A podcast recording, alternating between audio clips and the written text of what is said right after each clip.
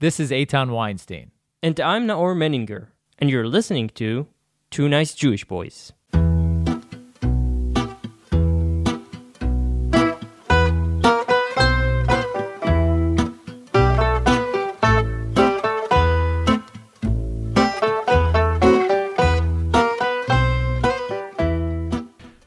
Today, there's hardly a subject that isn't considered controversial. But long, long ago, in a galaxy far, far away, the most controversial topic was a little thing known as climate change. Actually, then they called it global warming. Point is, the question of how we as humans are affecting the climate of our planet and what we should do about it and when is a hot topic. So hot that representatives of 197 parties attended the UN's COP26 last year and drafted the Glasgow Climate Pact. It's a topic so scorching hot that many politicians suggest aiming for net zero emissions in record times. So hot a topic that we just had to have a climate expert of our own on the show to discuss all of this. Professor Yonatan Dubi is a professor in the Department of Chemistry at the Ben Gurion University in the Negev. His fields of research are energy transport in nanoscale junctions, energy transport in photosynthetic complexes, and heat flow in complex low dimensional systems. If any of that means anything to you, you're probably listening to the wrong podcast. Professor Dubi will hopefully break down climate change in terms two nice Jewish boys can understand. We are thrilled and honored to be joined on the show today by Professor Jonathan Dubi. Thank you so much Hello. for joining us. Hi, hi. Thank you for having me. Before we get to all that, we want you guys to ask yourself a little question. All right? Think about the last two years and what have you done? You know, other than conference calling with your Uncle Jeff, what have you really done to change your life? Well, if you're listening to this podcast, you're likely interested in Israel and you probably have hopes to travel here soon. Lucky for you, we've got the scoop on Masa Israel Journey. Okay, you guys have to check these people out. MasaIsrael.org. With they have an amazing range of life-changing opportunities in Israel. Masa has so many different programs. They got gap year programs, they have academic programs, internships, volunteering, career programs. And the pandemic didn't stop them either. Promoting options to study remotely while living in Israel. Masa is just giving you the opportunity to change your life. You don't need to be fluent in Hebrew. You don't need to break your bank account. They even supply partial funding. So make a positive impact on the world, fuel your passion, make your travel dreams a reality. Go to masaisrael.org and find out more. So where do we start? I think Just yeah. to understand what makes you not so knowledgeable about climate. Right, that's a great place to start. Um, let's be totally honest. I'm not what um, people would say. I'm not a climate scientist. I do not work directly on topics related to the climate or to its effect. Um, I do know a lot about solar panels because I've studied that in industry and in academia. Um, what I do for a living is theoretical physics, which means that I look at a system, a real system, say a photosynthetic cell or something like that, and I build a model. A model is a mathematical set of equations or something like that. And then I run it on a computer or I, I solve the problem with my pen and uh, paper. And then I compare. I compare the theory to the experiment. I compare what I got from the model to the data that is provided to me by the experimentalist. And I've gotten pretty good at that, at comparing models and theories to real data. And this is basically the knowledge that I took with me when I started uh, thinking about this problem of uh, climate change and, and energy and the environment and so on. So you're not a climate scientist, you're a scientist who is interested and knows a lot about climate, basically. Exactly. That's that's a great way to put it. And I have to tell you, I came from the dark side. I mean, if I'm if I'm thinking six, seven years ago, I was worried about climate change as the next guy.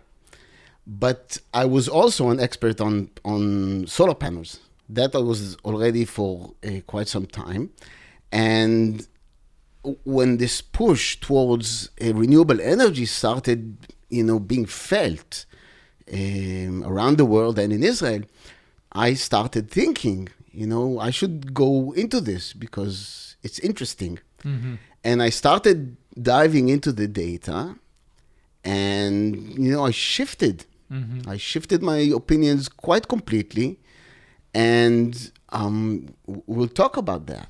So yeah, so that's that's really interesting. I think to me the like there's it breaks down into two main subjects climate changes. One is kind of what's happening, what's going on in the globe, what's happening with the climate.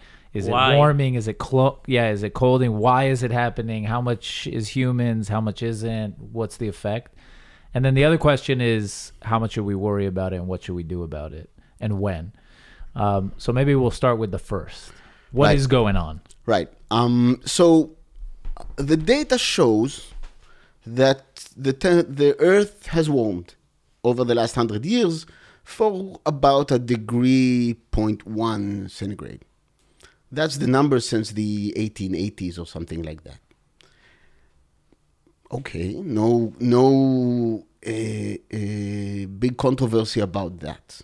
Is there none? Because I remember a time when people were talking about the models and how Well, accurate I, they could I, be. I, I, I, I have to say that um, if I'm allowed to call myself a climate skeptic, or I call myself a climate realist, actually, or a climate rationalist, um, there's no unison of opinions. mm-hmm. We But there is a consensus. no, no. Um, there is a con- there's a party line, but no consensus. We'll talk about the consensus in a second if you want. So a lot of people that I know and talk about uh, also say uh, we disagree with the data about warming because the data that NASA provided like 10 years ago showed no warming at all in the continental US, for example. So um, you need to understand the globe is a big place, and measuring the temperature of the globe is a hard thing. Mm-hmm. So it's a complex problem. But as far as I could uh, uh, understand the data and the, the tweaks that they do to it, and the corrections and the measurements and so on, I do think there is uh, a warming of about one degree centigrade. That sounds about right. from which the means in in like the the trend is bad, right? Because if let's say Oh, wait, wait. You see? Ah, Now we're going to the now second we're part. getting we're getting there. So let's start by talking about the science. Okay. Because when you say bad, you're already moving away from science. Mhm. And this is one of the key things that people don't understand that um, you have measurements. Measurements do not uh, carry any moral load with them, they're just numbers. And then you need to ask yourself is it good? Is it bad? What does it mean? So the fact that the temperature is changing, it was going up, is not good nor bad until you think about the meaning of that to human lives. Now, let's, before we go into that, let's take uh, uh, uh, a minute and realize that although you hear a lot that there's an unprecedented uh, a rise in temperatures over the last hundred years, I don't think that's the case. I have read, I'm going to say dozens, probably you know over 60 papers who discuss something called the medieval warm period, which was about a thousand years ago, and the globe was as hot as today, if not hotter. And I can show with multiple references that it was a global trend. how can we know that There's though? actually uh, right, that's a great question. There's actually you sent me the the the recently the flood that happened in Germany, I think, or in the in somewhere in Europe. There was a flood, and there was this old city that had flo- this old town that had flooded, and they had marked in the years where the flood, and there was a the highest mark was from like 1400. Yeah, no, no. There, there's, Sometime in the I, I, I don't think there's a. Um, so first of all, how do we measure temperatures? We use proxies. So proxies are physical measurements that are correlated with temperature, Roughly though. roughly. And if you can uh, uh, uh, rule out the other uh, uh, ingredients that provide change to that uh, physical measurement, then you can roughly trace the temperature. And there are many, many proxies, and you uh, accumulate all the proxies and you make some kind of uh, average. It's a beautiful, beautiful science. Really, it's it's wonderful. It's really a, a fantastic science, and people who do that are really smart, chemists and physicists, and they do a great job. And they have So they showed that in the past, Earth was already warm. Yes, and and that's probably true for a thousand years ago, and that's probably true for two thousand years ago, and probably true for three thousand years ago. Proxy data becomes harder to to realize as you go back. The resolution becomes. A, They a take it from minerals and stuff like no, that. No, there are there are many many methods, many many methods. One method is um, digging ice cores from from glaciers and measuring the, you know the size of bubbles and the ratio of isotopes inside them of the gases and the trace of CO2 and uh, oxygen inside the bubbles. It's pretty cool. Um, other very famous method, which is pretty lousy actually, is measuring the width of tree rings. But that's a, a, a not a great way because tree rings are also correlated with nutrition and with soil uh, uh, properties and so on, and uh, various other kinds of measurements. And and as it's a beautiful science, and that science tells us, um, as far as I can see from the uh, uh, literature, that the Earth has been warm in the last thousand years. What it does not tell us, because it's very hard to measure, is how fast the warming happened. Because we don't have the temporal resolution for that.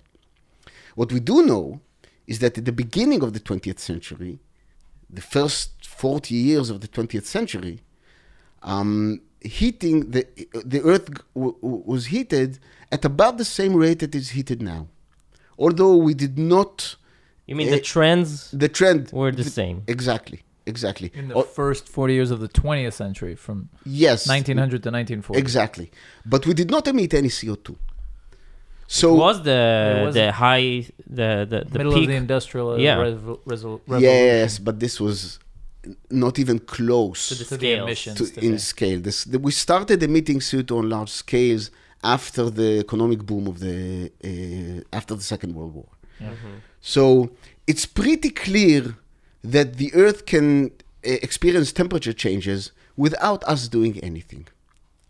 And this has to do with a lot of physical uh, properties of the Earth and its relation to the Sun and the circulation of the two fluids that surround the Earth, which are the oceans and the atmosphere. And it's an extremely complicated system with many, many length scale and many, many oscillations on very different scales. So um, it's a really complicated system. And But the the thing is, anybody who would hear you saying this today, like most of the mainstream media, most most people in the mainstream. I mean, I think ninety percent of the people I work with, ninety percent of the people we know, would hear you saying this. They would call you a climate uh, denier. Right, which is a beautiful phrase, right? Because it already puts me in a place with Holocaust deniers and, Yeah. and something like that. It's really, it's really a, a, a label which tells people don't listen to this guy.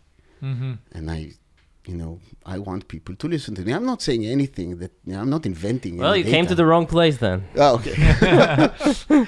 okay. So, uh, of course, the thesis is that the warming uh, over the last 50 years, although it's been very little warming over the past 20 years, by the way, there's been a, a, a really slow down of heating, which was never predicted by the models. So, the thesis is that um, it's due to CO2, mainly, right?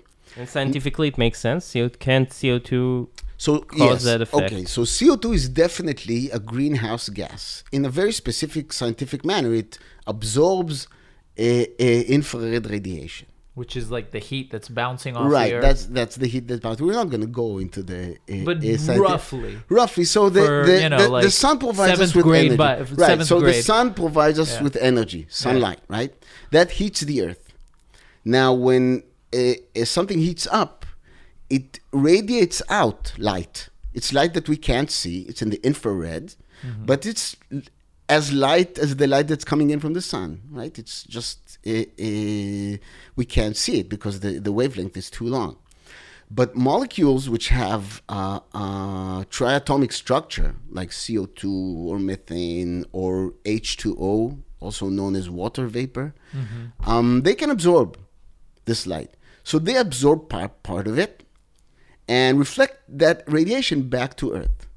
So you'd expect some heating due to CO2, right? That's not a plausible argument. That's definitely, to some degree, that's probably happening. Mm-hmm. And the question is really quantitative. The question that everyone is, you know, all the, the people, know, oh, we know this is happening, we know, yes, you know, I'm also know this is happening. You know, CO2 is a greenhouse gas, but what's the ex- extent of the effect? How much is it warming? Right. Yeah. And the amazing thing is that the answer to that is we don't know. We don't know what's the extent of the effect. And and that's not me saying. This is the IPCC report. There's a number which is called the equilibrium climate sensitivity. That's roughly the response of the temperature of the earth to doubling of the CO2. Right? It's funny. I'm suddenly realizing that for decades we were being primed to to react to uncertainty with worst case scenario. Meaning that's what happened, right, in the last two years with COVID. Yeah. There was a Yeah. lot of uncertainty. Yeah. And the immediate response is we have to stop everything and take the, the strongest measures possible. And, I, and suddenly I'm realizing that's that existed for decades. It was the the climate, you know, yes, culture. yes, and that in many ways is a terrible, terrible policy, Yeah. and we'll get there Because Yeah. you pay the price in advance, for something that For might something not that happen. might not happen. Right. So, so let, let's just finish the point. The equilibrium climate sensitivity is a number Mm-hmm. which is roughly between one and five. The IPCC says it's between two and four and a half, or maybe one and a half to four and a half. That the, the different measures. I can show you many, many papers in the literature by really good scientists who uh, uh, state that that number is between one and two. This, for- for this physical- number represents how how much does CO2 affect the Ah, temperature, okay, right? okay. If it's below 2, we have a long time to prepare for whatever's coming our way. If it's 6, we're in shit. But the IPCC states quite clearly we don't know what that number is. But more importantly, that our knowledge of that number hasn't changed for 50 years. What's the IPCC again? The IPCC is the Intergovernmental Panel for Climate Change. That's the UN body that is responsible for uh, gathering everything humanity knows about climate change. That's not completely true. It's a biased body. It's a political body in many, many ways. But if you read the reports, and I've read, you know, big chunks of the reports, a 3,700 pages report, but I've read big chunks of it. Wow. Yeah, it's terrible. It's terrible. sure way to Um, fall asleep. Yeah, in many chapters it is. Um, there's really good science there, and the message that it brings is completely different than what you hear. And this leads us to the second uh, part of the claim, right? Because okay, Let's say that it's six. The number. well, Let's no, say it's no, let's not say it's six because that's probably were, incorrect. but if it were six or if it were five, If it were five, then we should we have done anything about it? Well, that's a great question. And I've been thinking about that um, for a bit. And the answer is yes. We should, if we would have known that the number is six, which we don't, this is an important point, then we should all stop doing what we're doing and start building nuclear power plants. Mm-hmm.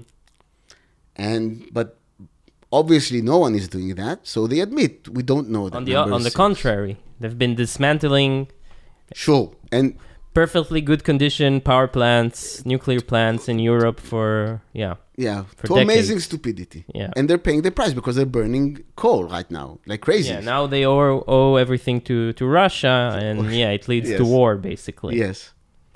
That, that's pretty amazing, the, the geopolitical uh, uh, connection Yeah. to energy. And we'll get to energy, but let's first start, finish the climate. Okay. So we agree, you know, the temperature is rising.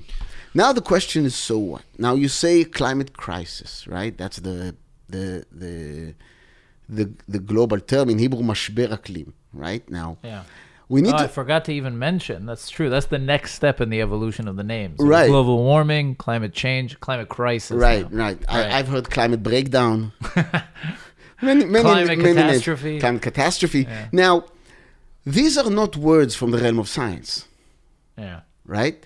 Uh, uh, what is a crisis, right? Is a sudden, uh, a, a complex problem that we need to overcome, right? So you ask yourself, okay, it's going to be heated maybe by another half degree to the end of the century. Where's the problem, right?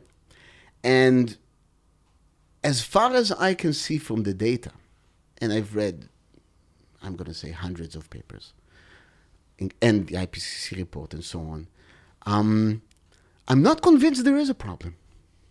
Now, this might be that might sound weird, because you know we're flooded with with propaganda on on you know climate crisis is everything. You know the the Israeli Secretary of Environment has declared herself the global secretary for uh, reduction Yeah. of emissions. She's gonna save the planet. yes, She basically, guys, just stopped uh, the searches for uh, gas. Gas. yes, natural that gas. was her colleague. But they're they're they're Yeah. both in the same boat in this uh, uh, hilarious stupidity. Yeah, to save the earth, they're stopping the search for gas, which is much greener than coal or yeah or oil or whatever.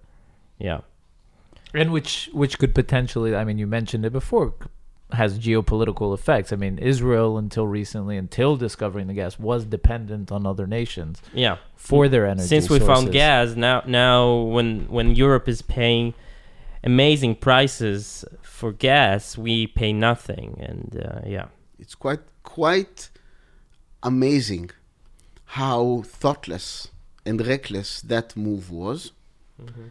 And we will talk about this. okay. Oh no, no, we'll get there. We'll get en- energy is important. We'll get Okay. there. We're, we're- so I, I, I So just you're want, saying you're not convinced? I- I- and I'm gonna say why. So you want to quantify what a crisis is, right? Mm-hmm. That's that's the, the the the attempt that scientists are doing. They're saying, Yeah. okay, okay, what is a crisis? Um, you know, I, my girlfriend left me. I'm in a crisis, right? Yeah. But that's not uh, quantifiable scientifically. Right? crisis is what Greta says is a crisis. Right. That's also My not- definition, To me, it's not good enough, right? so I go and look at the numbers. So pick a number, pick a crisis, right? What's the the most you know horrific uh, thing that can happen due to global warming? I would say uh, that the southern hemisphere would be too hot for people to live in, and the entire of Africa would end up in Israel. There's yeah. okay. wow that got political quick Yes, that went south really fast. let's say let's say uh, Look, we are the only people tend to forget we are the only um, land uh, border yeah. with Africa. yeah. Um, let, us think globally. Let's think Greta. Okay. Let's think. You know what yeah, the else- overflow of the oceans. Right. the, right. Overflow of the mil- oceans. millions uh, you know not even millions let's say hundreds of thousands of people dying uh, a year from uh, floods from floods Right. and, uh, Excellent. and fires. fires, Fires. floods, oceans rising. Come on, Yeah. give it to me. Hails, Um, thunderstorms, tornadoes, Hurricanes, tornadoes. hurricanes. Let me give you some numbers. Just we're gonna. T- it's gonna take five minutes, and gonna drop you to your knees. I love numbers. Yes, I, I do too. That's why I'm a theoretical physicist. So the temp the the sea rise, right, has been going on since 1880, roughly, Uh-huh. in roughly a constant uh, uh, rate. Okay. No big change due to CO2. What's that rate? Now remember, it's hard to measure, and sometimes the Earth is sinking and not the water rising. But let's agree on about three millimeters per year. That's roughly the number that the IPCC quotes. That's three centimeters a decade. That's 30 centimeters over 100 years. For our American listeners, 13 centimeters is That's like, what, about a 12 foot. inches? A That's foot? about a Yeah. foot. Yeah. That's the catastrophe. I mean, seriously. Yeah, it's like, uh oh, it's up to my knees. But if there's a no, trend, it's not, up to up your to- knees. It's, halfway it's up a- to my knees. Halfway. But It- if there's a trend, then it might exponentially grow in the future. I, I see you've been listening to Corona reports. Yes, I'm taking the COVID why, arguments why is I the word bring them. exponential even here? Is there's no evidence for that in the data? So it's constantly the same number every Pretty year. much. It's it's been a little bit faster in the last ten years, but we don't know why. Mhm. because the the the the the glaciers haven't been melting at a higher pace, and you know some of that is because places are sinking. It's, it's a complex But what about problem. fires? Fires is a very much stressing issue, so issue in the past so years. that's that's a, a great point only that if you go to the science and you actually read the papers from the observations of nasa which are published in nature and science and papers like that you actually see that over the last 30 years the amount of fires globally went down 25% Amazing. that's a fact why is that before- the before amount of fires or the area, amount area area, area. burnt yes area burnt Mhm. now let's that, so make the extent of fires. Yes, the area burnt in the globally now went down 25%. Now the reason for that, we got better in Fighting them. people Yeah. don't like smoke. That's it. Fires are an essential ingredient in the earth system. There have always been fires. Remember that fire 2 years ago in Australia? Mhm. That's not even remotely the largest fire in Australia. That fire, the largest fire in Australia that is recorded, happened in the 70s, and it was 10 times larger. It was in an unpopulated area, so you know nobody heard about it. And it was in the 70s. We were worried about global cooling, but there was nothing special about the Australia fires. Now, the California fires, which are indeed increasing, have nothing to do with climate change. It's all due to the uh, Gray Owl Act, to the fact that in California, Oregon, and uh, Washington State, it's becoming harder and harder to uh, um, manipulate uh, woodlands. So What do you mean? It means that when you have uh, uh, a forest, you need to manage it, Mm. right? You need to uh, uh, clean it, clean it. You need to to gather uh, make sure uh, people dry wood. uh, by the law in in the if they Right. yeah Now, because of uh, um, environmental policies, every time you cut a tree, every time you cut a tree, instead of going through one or 10 signatures, you now need to go through 130. There was a paper about this. I don't remember the numbers. It's become much, much harder. It takes much, much longer. So the, the firefighting agencies are doing it way, way slower.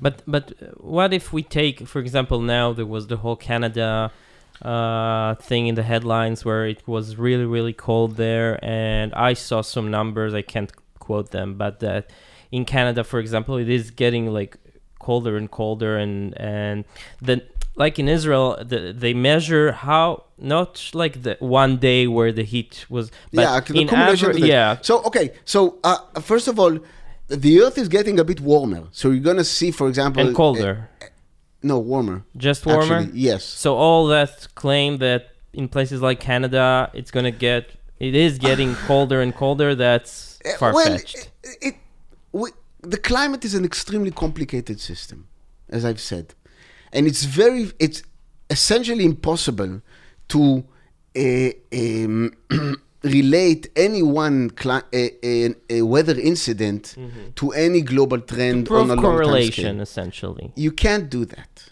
You can't do that. The models are extremely bad.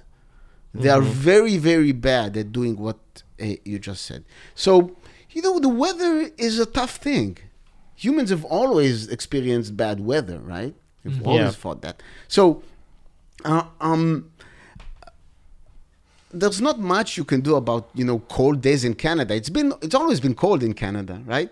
Let's talk for a second about our uh, because you're talking about natural disasters. I, I'm I'm tempted to mention this the trend of deaths from natural disasters, but we'll get to that maybe soon because I think that sort of goes into the second category of Right. how worried should we be? Right, and, right. So, so, but- so yeah, okay. Uh, go. so let me quote a few numbers Yeah, from the minutes. IPCC. Yes. Right, sorry. Um, the IPCC states the, Mm-hmm. the report, the last report that came right before the Glasgow COP26 uh, meeting, states very clearly, and I can give you the page numbers. I have it all written down. There has been no observation of any trend in the last hundred years. Remember, the temperature went up one degree in floods, no trend in floods, no observed trend. In, and this is statistics. If you don't observe a trend, there's no trend. No trend in floods, no trends in hurricanes, no trends in tornadoes, no trends in uh, winter storms, no trends in severe winds, no trends in hailstorms, no trends in essentially anything. Some This is from the IPCC report Yes, I of think- 2000, like last year. last year, yeah, Okay. yeah. Wow. That's written black and white. Of course, it's not written in the summary for policymakers. Yeah, and or, it's definitely the uh, one pager for CNN. definitely not written for the in the one pager for media. Yeah. But it's written in this in the scientific parts. Yeah. And and the reason is that those parts are actually written by scientists, and they want to be uh, with Accurate. right accurate. Yeah. Right. So that's pretty amazing. That is incredible. I, I want to ask you about uh, Wait, our but the- ability. He, he had five minutes of data for us. No, it's just. Well, we've been talking for eight. ah, okay. I, I wanted to ask you about our ability to predict because that's one of the things that is is related to the science and is often quoted. I know that there are there's a certain prediction from the 80s. I think that a lot of people like to mention a prediction about where we are today and it's usually cited that it was accurate because a lot of the times the claim is okay if we look 50 100 years forward how can we know what's going to happen and the claim is we already have the science to predict it So we don't have the science to predict this. okay And now Do you we're know what I'm talking about from the yes, 80s? Yes, What- yes. what is it called? So okay, um, It's like let, a let me give let me give a, a crash course in computer modeling of climate. okay There is no computer modeling of climate. It's a terrible problem. It's really tough problem. It's a set of very very complex nonlinear differential equations which you put on computer. You grid the computer. You you grid the Earth into bins which are about 200 kilometers in in uh, area 200 kilometers uh, by 200 kilometers or 4,000 kilometers Which is crazy because it can be 10 degrees here and like 20 degrees definitely in, in definitely Haifa. and and so and and there are huge amounts of parameters that go into this because climate is a really complicated system. About thousand thousand two thousand uh, between a thousand and a thousand two hundred parameters that go into these models. Many of them we don't know. So people guess these numbers and that's what called a realization of a climate model. And there are about 40 or 50 like those in the earth in, in, in the world. And they can predict anything so the span of predictions is so ridiculously broad that you can always say oh someone predicted this and that. Because of the error, like because of the yes the, the error- range of errors. right. The range of errors between models is huge. So you can always pick some model that predicted something and say ah we got that right. But there is there are amazing meteorological uh, uh, characteristics that the models get completely wrong all the time and there are global features of the climate which we know about that the models get wrong For example, for example, there's something called the ITCZ. It's a it's a an, uh, a strip uh, above uh, north of the equator, which is called the inter uh, uh, intertropical convergence zone, where hot air from the equator collides with cold air from the uh, uh, poles, whatever, right? And on Earth, there's only one, just north of the equator, and in all the models there are two. Now, here is where I know something about models. If your model doesn't fit the data, stop everything and check out what's wrong. Now, climate scientists, modelers, they actually do that. They, they publish papers on why the, the ITCZ paradox and, and so on. But this needs to put a red flag over anyone that tells you, oh, the models predicted something. The models cannot even simulate global climate now. So there is no real uh, truth in them in, in, in the scientific sense of models versus reality. Let's. I think we are a bit lost in in, in hardcore Okay. discussion. Like, let's go back to, to the basics. So you said temperature is rising. Yeah, It is rising. as far as I can see. yeah. Okay, so it means that in X years it will be too hot in certain areas That's of an the Earth. That's an incorrect statement How come? because we don't know what's going to happen in X years. Assuming the, tr- it's like the the stock market. assuming that the trend continues, it can happen though, right? Yes. Okay. And that can cause harm to humanity. Now, we don't know for sure it's because why this happens. Yes. Let's that's say, a correct statement. Let's say 50% it's just nature doing its thing and 50% we have something to do with it, okay? I think that's uh, too much, but okay. let's say for Let's- the sake of the right, argument. okay. And let's say now we okay, so we want to we can agree that if it were to happen, right, that the earth would have gotten warmer, um, it would be bad for humanity. This is um, already uh, something you need to convince me with, because people around the earth, the world, die a lot more from cold weather than from hot weather. About five times more in the developed the be- developed countries, and about fifteen to twenty times more in third world countries, like India, like Africa, like South America, which are not pretty, which are not very cold places, but they have cold spells, and people die from those. And there is no data that shows that winters are getting colder. No, no, actually, winters are supposed to get a bit warmer. Mm-hmm. So the whole climate change instead of global warming is is false, right?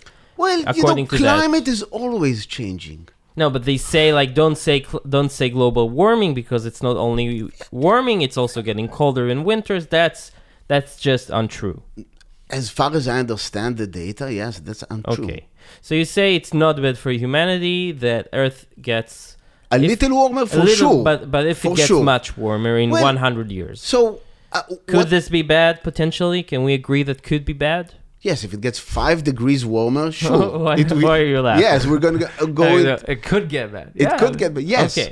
right, If it was double So- the temperature, it would be very bad. right. Yes. But the odds for that are so small Mm-hmm. that there's nothing we can do about that. And and the the example that Bjorn Lomborg gives, I don't know if you've heard about them. He's uh, an economist and a political scientist, and he's um, he runs a think tank. You know, who's trying to to to prioritize problems around the globe. And he's saying worrying about the tail of uh, global warming is like worrying about an asteroid.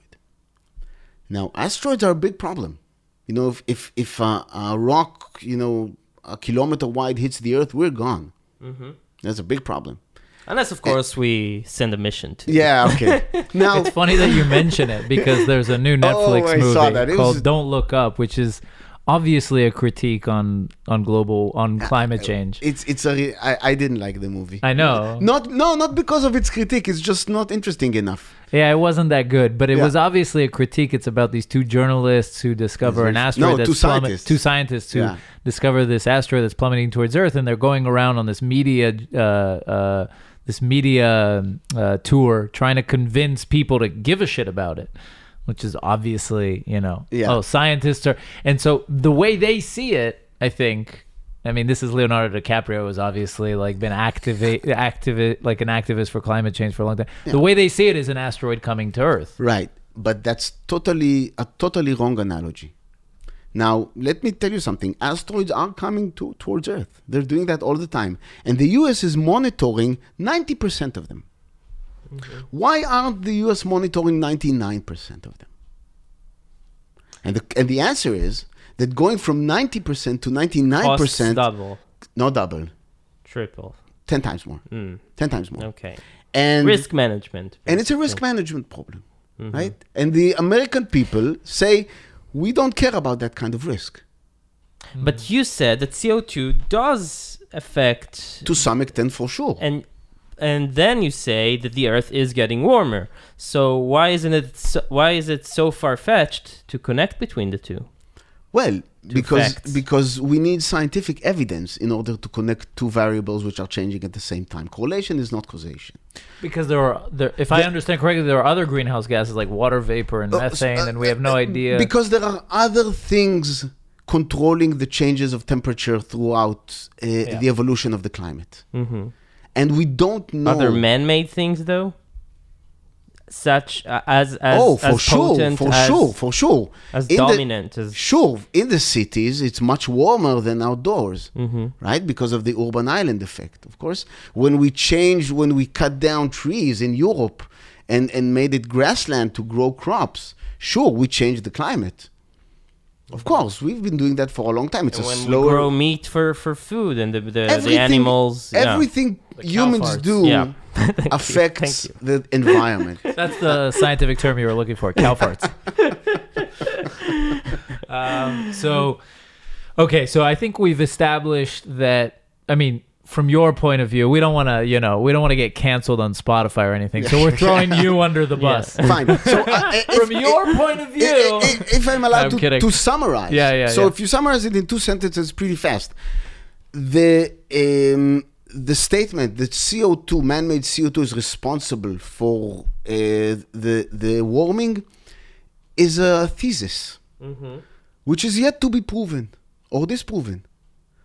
That's it. Okay, That's the level of things. And in terms of of crisis, yeah, I am not convinced. I'm not convinced. The uh, uh, the world is at the best place it's been. Humanity is at its best. You know, forever. Yeah. Uh, deaths due to meteorological extreme events have gone down 99%. yeah. And this leads us to the third part, right? How did we do that?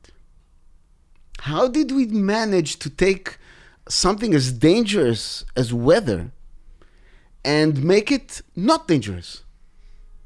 And the answer, and I've been thinking about this a lot and I've been listening to, to many people, the answer is power. Power is energy per unit time. And that's what allows us to free ourselves from hard labor. That's it. Explain. Elaborate. Right. 300 years ago, about 95% of humanity were, were farmers. As a farmer, what you do, you wake up in the morning and you go work. And the, the, the uh, labor comes from the body of the human being, which is not a very efficient machine. So you can only do so much. And then something amazing happened. Slowly by slowly, I mean, the, the, the, by the way, the, the Industrial Revolution was not instantaneous. It took a while, it took a hundred years. But a little by little, people started realizing that you can actually gain much more power, that's energy per unit time, mm-hmm. by burning coal. And then Like you start from one horse equals one horsepower. Right, exactly. And then you build an engine. Mm-hmm. And an engine operates at horsepowers. This is exactly where that phrase is coming from. This is a measurement. Horsepower is a measurement of, of power, Yeah. of energy per time. Now, energy is the ability to generate change. That's the scientific, physical definition of energy, is the ability of something to generate change. And this is what people have been doing since forever to live. We've generated change. There's nothing natural about crops in England. There's nothing natural about uh, uh, solar panels. There's nothing natural about anything that we do. We are constantly changing an environment in order to make our lives better. And the more power you have, the more change you can do. And then two things happen. First of all, the change becomes larger per unit time. So you can grow more crops, or you can build more roads, and you can build fortified houses which will not break down in a storm, or you can heat your homes and you'll not die if you have a, a four day cold spell in Canada. Mm-hmm. Right? That's one thing. But The- then the earth explodes from people. Rega, we'll get there. that's that's a, a different issue. Para para, we say in Hebrew. Um, the other thing that it does, it frees people's time. Because a machine is doing the labor, and now you can send your kids to school. And now you can spend time thinking, right? That's what I do, right? I spend my days basically thinking. People pay for that. And people pay me for that. It's ridiculous. That's ridiculous, right? But this is the amazing gift that power has given us. It's power is everything.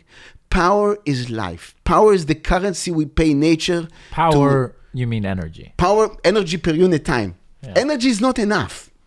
Energy per you need to, to to get the energy out and use it somehow.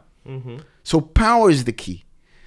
And it's everything. It's the water that we drink. It's the food that we eat. It's the uh, pharmaceuticals that we consume. It's the health uh, care that we have. It's the education that we have. It's industry.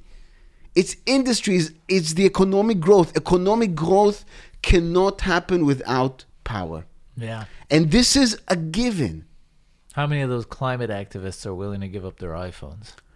How many of them are willing to uh, uh, give up flying to vacations? Yeah. or to summits about climate. Yes, yes. But but okay. so I see what you're saying.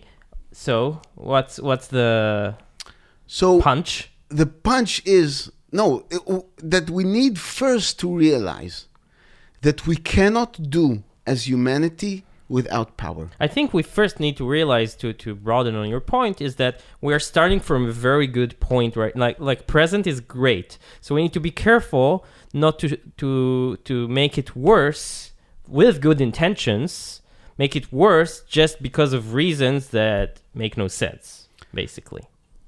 Right?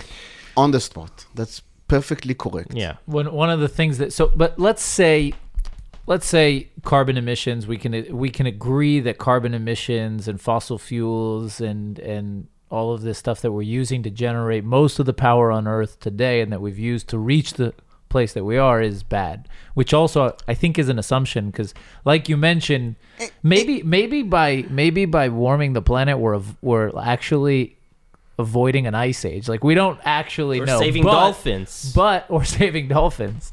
I don't understand how that. Maybe, neither, but maybe maybe. right. The, one of the Who things in doesn't like social sciences is unintended consequences, right? Right, So right. maybe we're saving dolphins. Uh, but what I'm saying is, let's say it's bad. No, I don't I don't agree with I, I don't agree with this premise. No, I'm saying let's let's just as a premise, Okay. say that it's that they're not optimal. That the They're bad not optimal. consequences of Yeah. that are a bit more than the that good they're not optimal. That maybe we there's another source, and as I understand it, there is another source. Yes. and which- here, here we get to your actual official specialty. Well, right? uh, um, um, you, I've been thinking a lot about this. I mean, solar panels are my my Yeah. yes. I've written papers about solar panels, and, And Solar then- panels aren't necessarily a viable alternative. They're necessarily not a viable alternative. it never will be. They never will be. And Why? because um, solar panels, if you need to characterize solar panels and actually wind turbines, are characterized by two physical uh, uh, characteristics. The first is an extremely low power density. Density is per unit uh, area. Now, um, hydrocarbons, fossil fuels, are amazingly dense in energy. Amazingly dense. You take a gallon and you can drive from here to Haifa. Yeah. They're amazing. And uh, sorry, just a, th- a random thought. They're 3D. yes, exactly. Right. Exactly. Power plants grow in 3D. Yeah, and And- and, and, and- solar panels are 2D. Also, wind turbines. They're Also- essentially yeah. two dimensional. So you need amazing uh, quantities of area, land use. Now, uh, uh, that's one thing. The second thing is that the lower the energy density, the higher the material need. You need a lot of stuff in order to generate this energy. You need concrete to make these uh, wind towers. You need silicon. You need uh, all bunch of materials. You need rare earth materials. You're gonna need lithium by the gazillions in order to generate enough storage. We'll get there. And, uh, you know, if something is low on power density, it's material intensive. and the source itself is also intermittent and, and, That's and the weak second characteristic. and unreliable. Right. That um, what people call green uh, energy sources should really be called unreliable sources because we need power all the time. All the time. Yeah. But the wind only blows when it's blowing, and the uh, sun never shines at night. Nowhere on Earth. Yeah, I you don't want to get to the hospital and they can be like, we can't treat you today. It's not, for wind, it's there not was not windy enough enough. wind. There's not Except for the wind. North Pole. Uh, Yes, but then you have six months of of, of, of Yeah, that's also true. there's a problem. So this intermittency is not something that we can solve with uh, current technology. but maybe storage will get it gets better. It gotten better in the past. it has not gotten better. in That's a- 50 years. It, That's an amazing uh, um, mistake that people do. It has not gotten better. Batteries now look pretty much the same that they did 50 years ago. Look at like a Tesla. Like the entire bed of the car is just a bunch of batteries. Yes, Tesla yes. couldn't have been made 50 years ago. That's incorrect. it could have been made. Yes, I mean, sure, there have been engineering uh, uh, advances and, and, and auto advances, but the battery itself is just a lithium ion battery. You know, they, they've been doing this for long. Of course, they keep doing it better and better, but not by a margin. Let me give you some numbers because this is important. The uh, what was till uh, three years ago the biggest uh, uh, battery plant on Earth, built by Tesla in southern Australia, has the capacity of storing energy, and these are the official numbers, for 30,000 Australian households for an hour and a half. I also have an anecdote. Now, now, Yeah. uh, um, the next one, the next biggest, which is now built in California, of course, uh, can provide uh, the numbers I don't remember offhand about twice as that. Wait, so let, let's get. The, I just want to get this straight. The biggest factory can produce can supply power for thirty thousand households for an hour and a half. But what does that mean? The factory, because the factory is producing batteries. So the um, the battery. no, no. no. The factory is producing power. The, the, the, it, it- it's a battery farm. ah, it's a battery farm. Yes, yes. So there's just a bunch of batteries that are being powered by solar or whatever. Yes, and then they're by, by homes. diesel generators, actually. But never mind that. Okay, so whatever. The batteries stole a certain store a certain amount of energy, and if you just take the amount of energy that's in those batteries and power homes, it's an hour and a half for thirty thousand Now, homes. now, if you look at the calculations that have been done by the Israeli Authority of Electricity, Yeah. for the uh, amazing plan by the previous energy minister, who, who you know uh, suggested we go 30% renewable by 2030. That would require Filling the Negev with. yes 20 power plants like that. Tw- that that's for 30 By the way- 30 percent renewable energy. 20 power plants like like the largest one. I don't know if you know Eitan, but in Israel, I don't know. You must know this, uh, but I think it's mind blowing. Do you know how they um, store power in Israel? No. So basically, in Israel today, maybe a bit less, but some time ago, electricity could get expensive. But at night, uh, I- or vice versa, sometimes of the day it's expensive. Other p- times it's it's less expensive for the state for the to to manufacture. So what they came up with, let's store, let's produce electricity when it's there's low demand, store it, and then reuse it when there's high demand, and then we can save some money. Right? Uh, uh, Yes, no, you got it. so how did they do that? Th- this is mind blowing. They built, um, so they took a mountain in in the north, and they dug a huge structure, which basically what it does uh, when the power is cheap, it it it it shoves water uphill.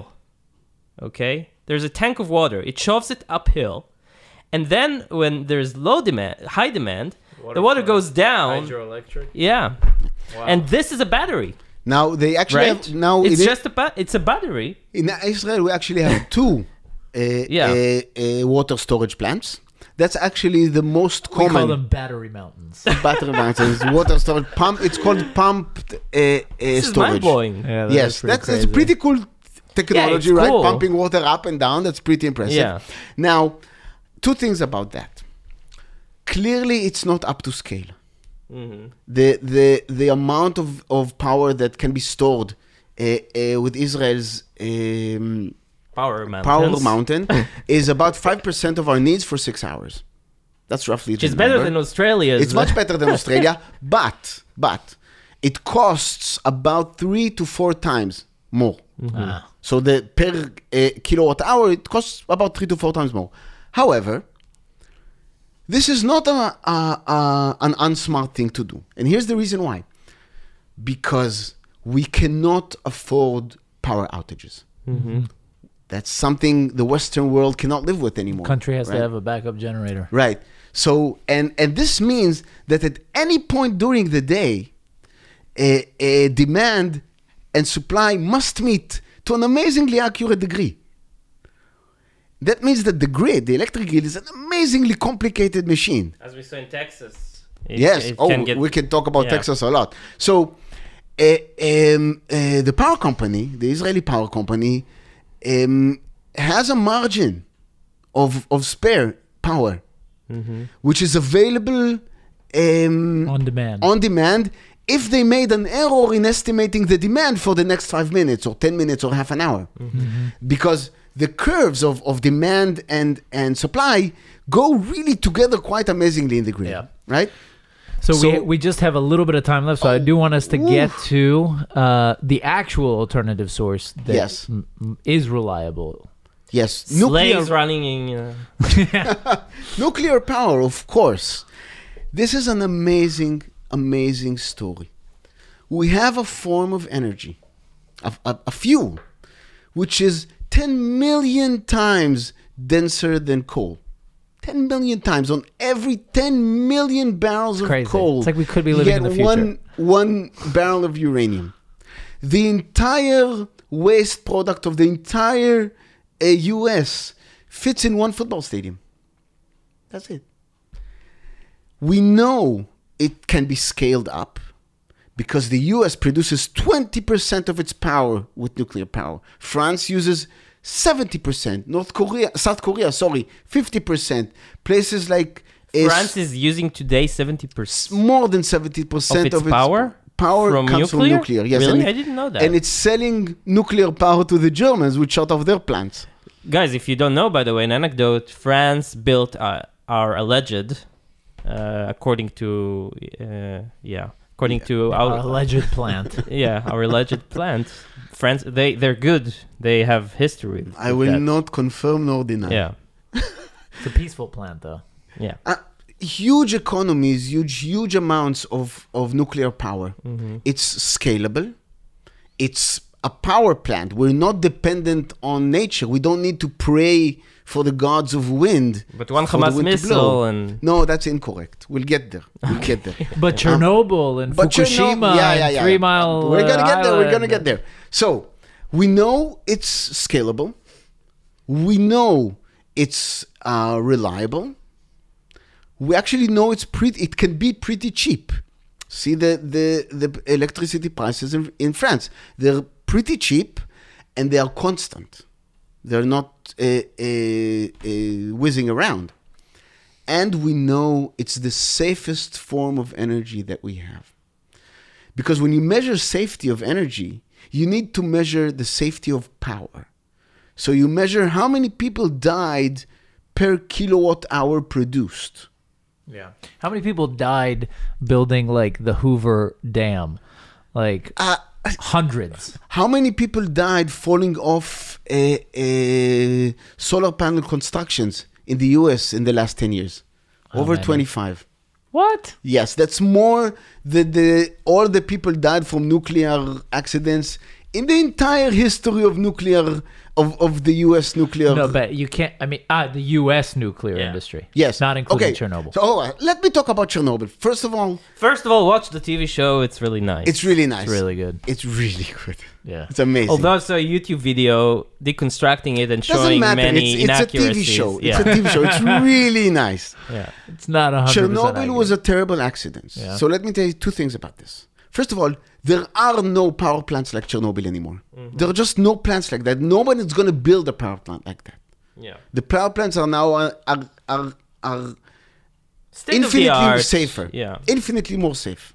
Now, how many people died in Chernobyl? We don't know. We do. We do. We Mm. have a pretty good estimate, including directly and Di- immediately. Well, directly and immediately, the number is fifty-three. okay. According to Russia, it's the number. It's no, the no, no, no, no, no, no. Uh, So, including to, the, le- let's agree that the World Health Organization is Mm. uh, gives us a reasonable number. Well, Maybe. the the total number, including Okay, let's go. cancer, Yeah. whatever, between 2,000 and 10,000 people. Now, that's a big number, right? Mm-hmm. It's not near to be uh, a global disaster. Look, in 1974, a dam broke down on, on the Yangtze River in Yeah. Banqiao. 200,000 Chinese were dead within two days, drowned in their homes. Have you heard crazy. about that? No, No. it's China. Well, in in People in, are like, there's a billion in of them. India, uh, uh, a plant factory of Dow Chemicals blew up, killing 8,000 people instantly. Have you heard about that? No, because it's third world, and that's what's like that. That's a, Right, That's uh, but what's, that's the point, right? It's it's it's a tragedy. I It's mean, a it's tragedy. obviously 2,000 200,000 people is a tragedy, but I don't think that most climate activists really think about. You know, no, so so let's talk about much home closer to home. right, but but then they talk about activists- Fukushima. Let's talk Yeah. about for a second. How many people died from the Fukushima nuclear accident? One, right? No, not even one. Zero. Zero. Zero people died from radiation in the Fukushima accident. Now, the Fukushima accident was actually, if you're thinking about it from an engineering point of view, an amazing proof to the stability and safety of nuclear power. Because you took an active power plant, third generation, it was a pretty old plant, it was built in the 70s mm-hmm. right? It's not very good. It was there were many engineering flaws in that power plant, and you experienced the worst case scenario: the sea flooding the earth, wreaking havoc throughout the country. Twenty thousand people dying uh, from the tsunami, and zero people dying from nuclear radiation. So, how is this a nuclear disaster? It's not a disaster when no one dies. So, it, uh, this So is why- why are we- Yeah, no, but I don't understand. Like, can't this be like a? Co- it's it seems to me like the best, even if if you're a, a gl- um, an environmental activist and a climate denier, isn't it the one point we can all agree upon? So that's actually a correct statement. That that if you were a true uh, um, um, environmentalist, you would be a great proponent of nuclear power. Maybe that's why no one wants it because it ends the argument. It's so Right. fun to argue. right. Yeah, so many I- people won't so, have By the way, you Yeah. actually see in the U.S. and Europe uh, groups coming up which actually uh, uh, promote nuclear power. And, and they're worried about the climate, and they say, okay, if, I'm worried about- if that's the, a catastrophe, then build power plants. Why are you building something that doesn't work? And and and it doesn't work. I mean, we see here in, in Europe what's going on now. They're burning coal like crazy because there was no wind. I, I was just uh, right after the summit. I was strolling in the villages of, of Italy, and I thought to myself, I mean, oh my god! Because when you stroll in the village, you just smell the pollution, and you're thinking like, all villages in Europe are use are heating up with non-renewable sources with wood. They love their camins, right? Their their fireplaces, their their fire in their home. They're just Which is, by the way, I think one of the like leading causes of uh, the Peter, Jordan Peterson mentioned this on the podcast we were discussing that one of the leading causes of children dying is But that's in uh, the yeah, you get particular- cancer from that, yeah, from them, that shit. Them warming, Yeah. warming their homes with like wood and coal, and so Yeah. it pollutes the inside of the home. Also the outside. Or Yeah. even if you stroll, you smell. We love it's so romantic. You smell the right the burnt wood, but it kills you. Yeah. The, the thing is that climate values are not the same as environmental values. We would all love to have a great environment, right? Mm-hmm. That's that's a given. In, in, but climate values, which you know, thou shall not emit CO two, right? That's the gospel of Greta. That's opposing environmental values, and that's pretty clear because there's a huge correlation which is very well understood between poverty and uh, pollution and environmental problems. Where are the worst places to be? Right? It's in Africa, Indonesia, Malaysia, uh, uh, the poorer parts of, of South America. What's the best, cleanest, most environmental friendly places you've been to? Canada, Sweden, Swiss, right? These are the highest power per capita using states in the world. right? And they're also the cleanest. There's a direct link between using power and caring about the environment. Because when you use power, you can move out of poverty and uh, care about the environment. Because if you need to care about what your kids are going to eat for dinner, Yeah. honestly, fuck the environment. I don't care if the streets are, are filled with feces or, or, or garbage. I don't care if there's smoke. I need to cook, right? Now, power is key Yeah. to to uh, um, to to, uh, to to To- increasing welfare. Yeah, for mobility, income mobility. And here comes the amazing hypocrisy of the uh, white, healthy, wealthy uh, first world West. Because the one agreement that they could sign in COP26, because no agreement was, was uh, reached, but they did sign one agreement.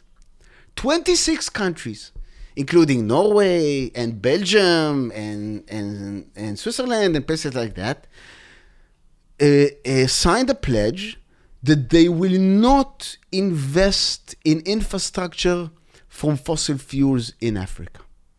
And of course, the leading banks, the uh, European Environmental Bank and the uh, World Monetary Fund, they all joined the party. That's amazing because what You're does that basically oppressing the third world, Africa, to Enjoy to the same live, to continue living in poverty. That's exactly what it means. Now, China and India, uh, they have the capital, and they're building power plants like crazy from all kinds. But the the uh, countries in Africa, they don't have the capital. They're sitting, you know, Nigeria and, and Ghana and places, they're sitting on huge g- uh, natural gas fields. And they can't pump it out.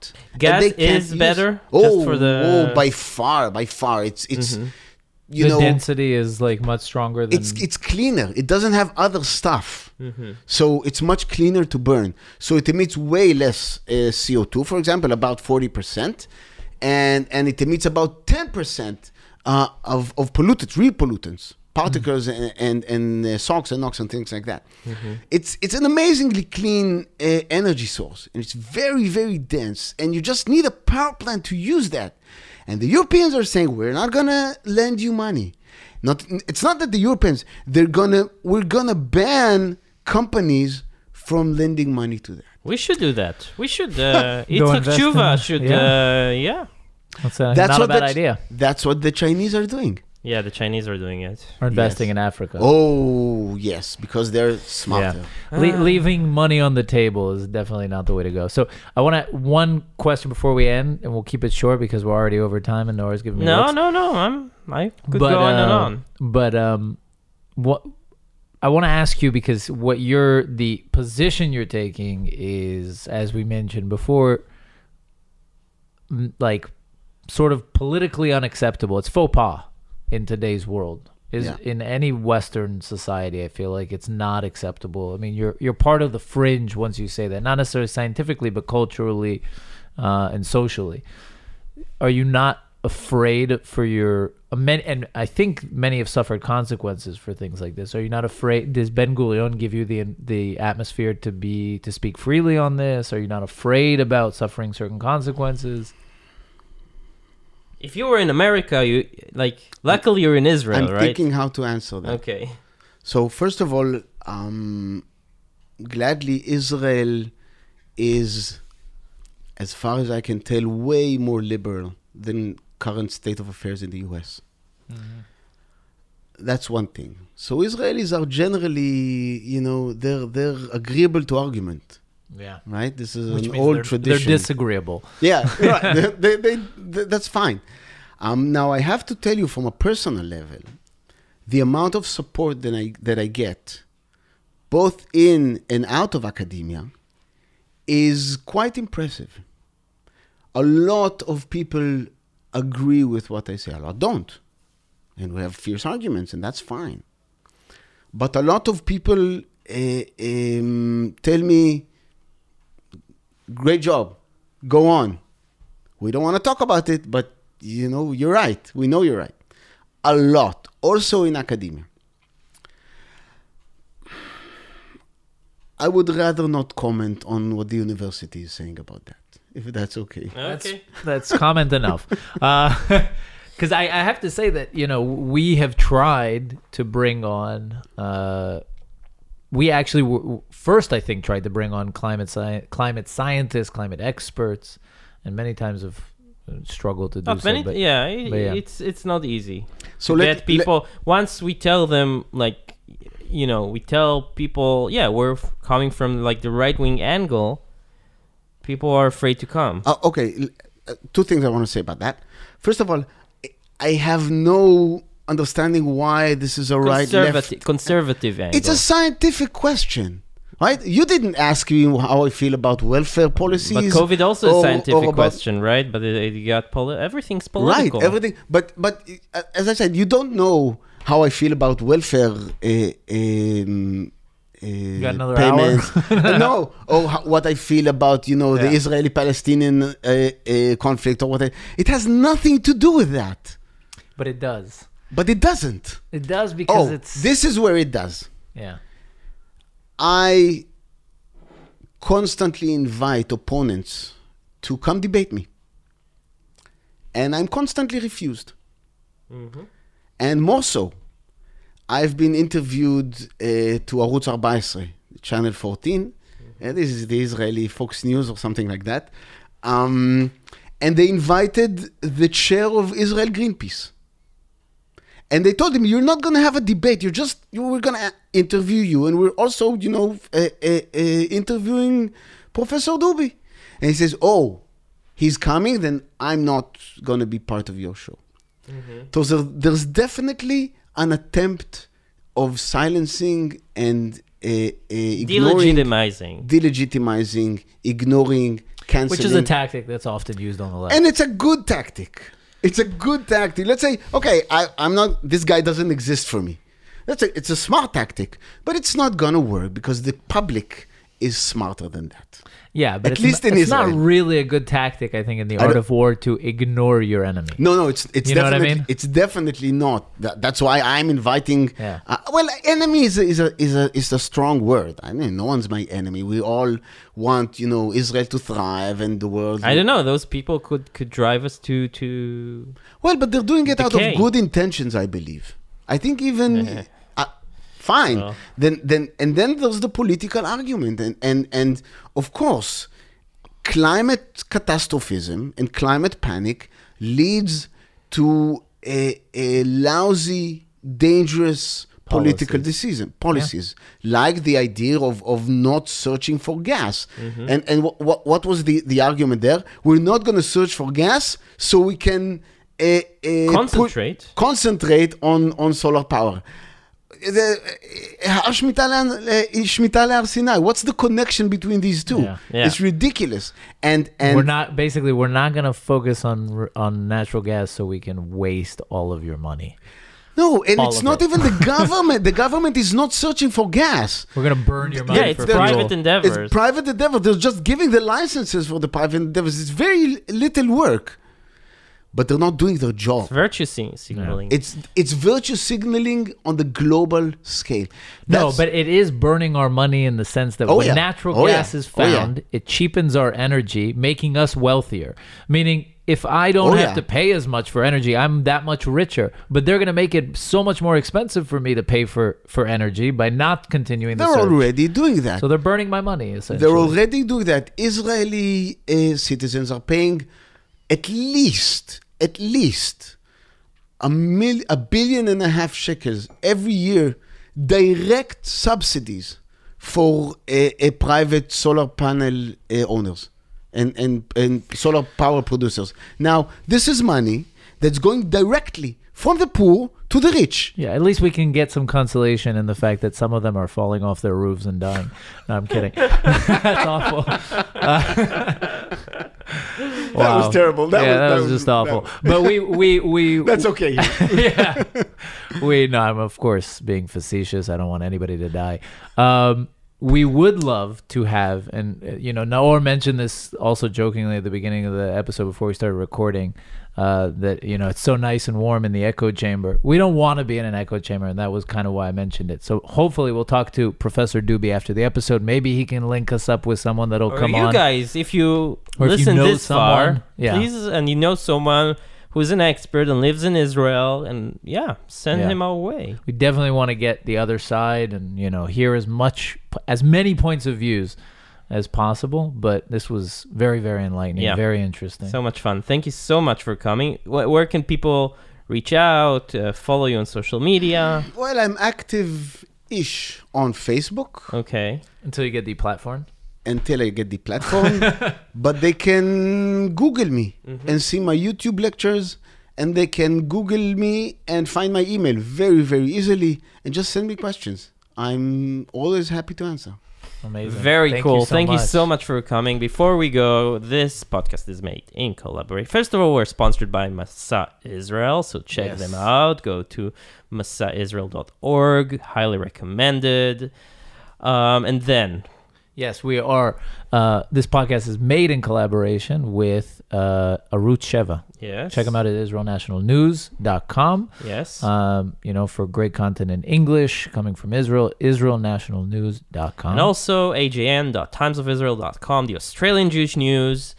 Yes. Um, if you if yeah if you live in Australia and you have power in your home thanks to the huge battery factories, then you can check out uh, ajn.timesofisrael.com for the And of course, angle. we do this on our free time so if you want to help us out uh, 2njb.com slash donate and you can get yourself a 2njb mug like a two nice uh, sorry a nice jewish boy mug or a bds tears mug which is my favorite just gave it to my dad he loves it he sent me a picture this morning with You didn't send me the coffee. picture. i know i gotta show it to you uh, get a bds tears mug or a nice jewish boy Yeah. mug on 2njb.com slash merch That thank is you it. so much Thank you so much. Thank you for having me. Bye, guys. bye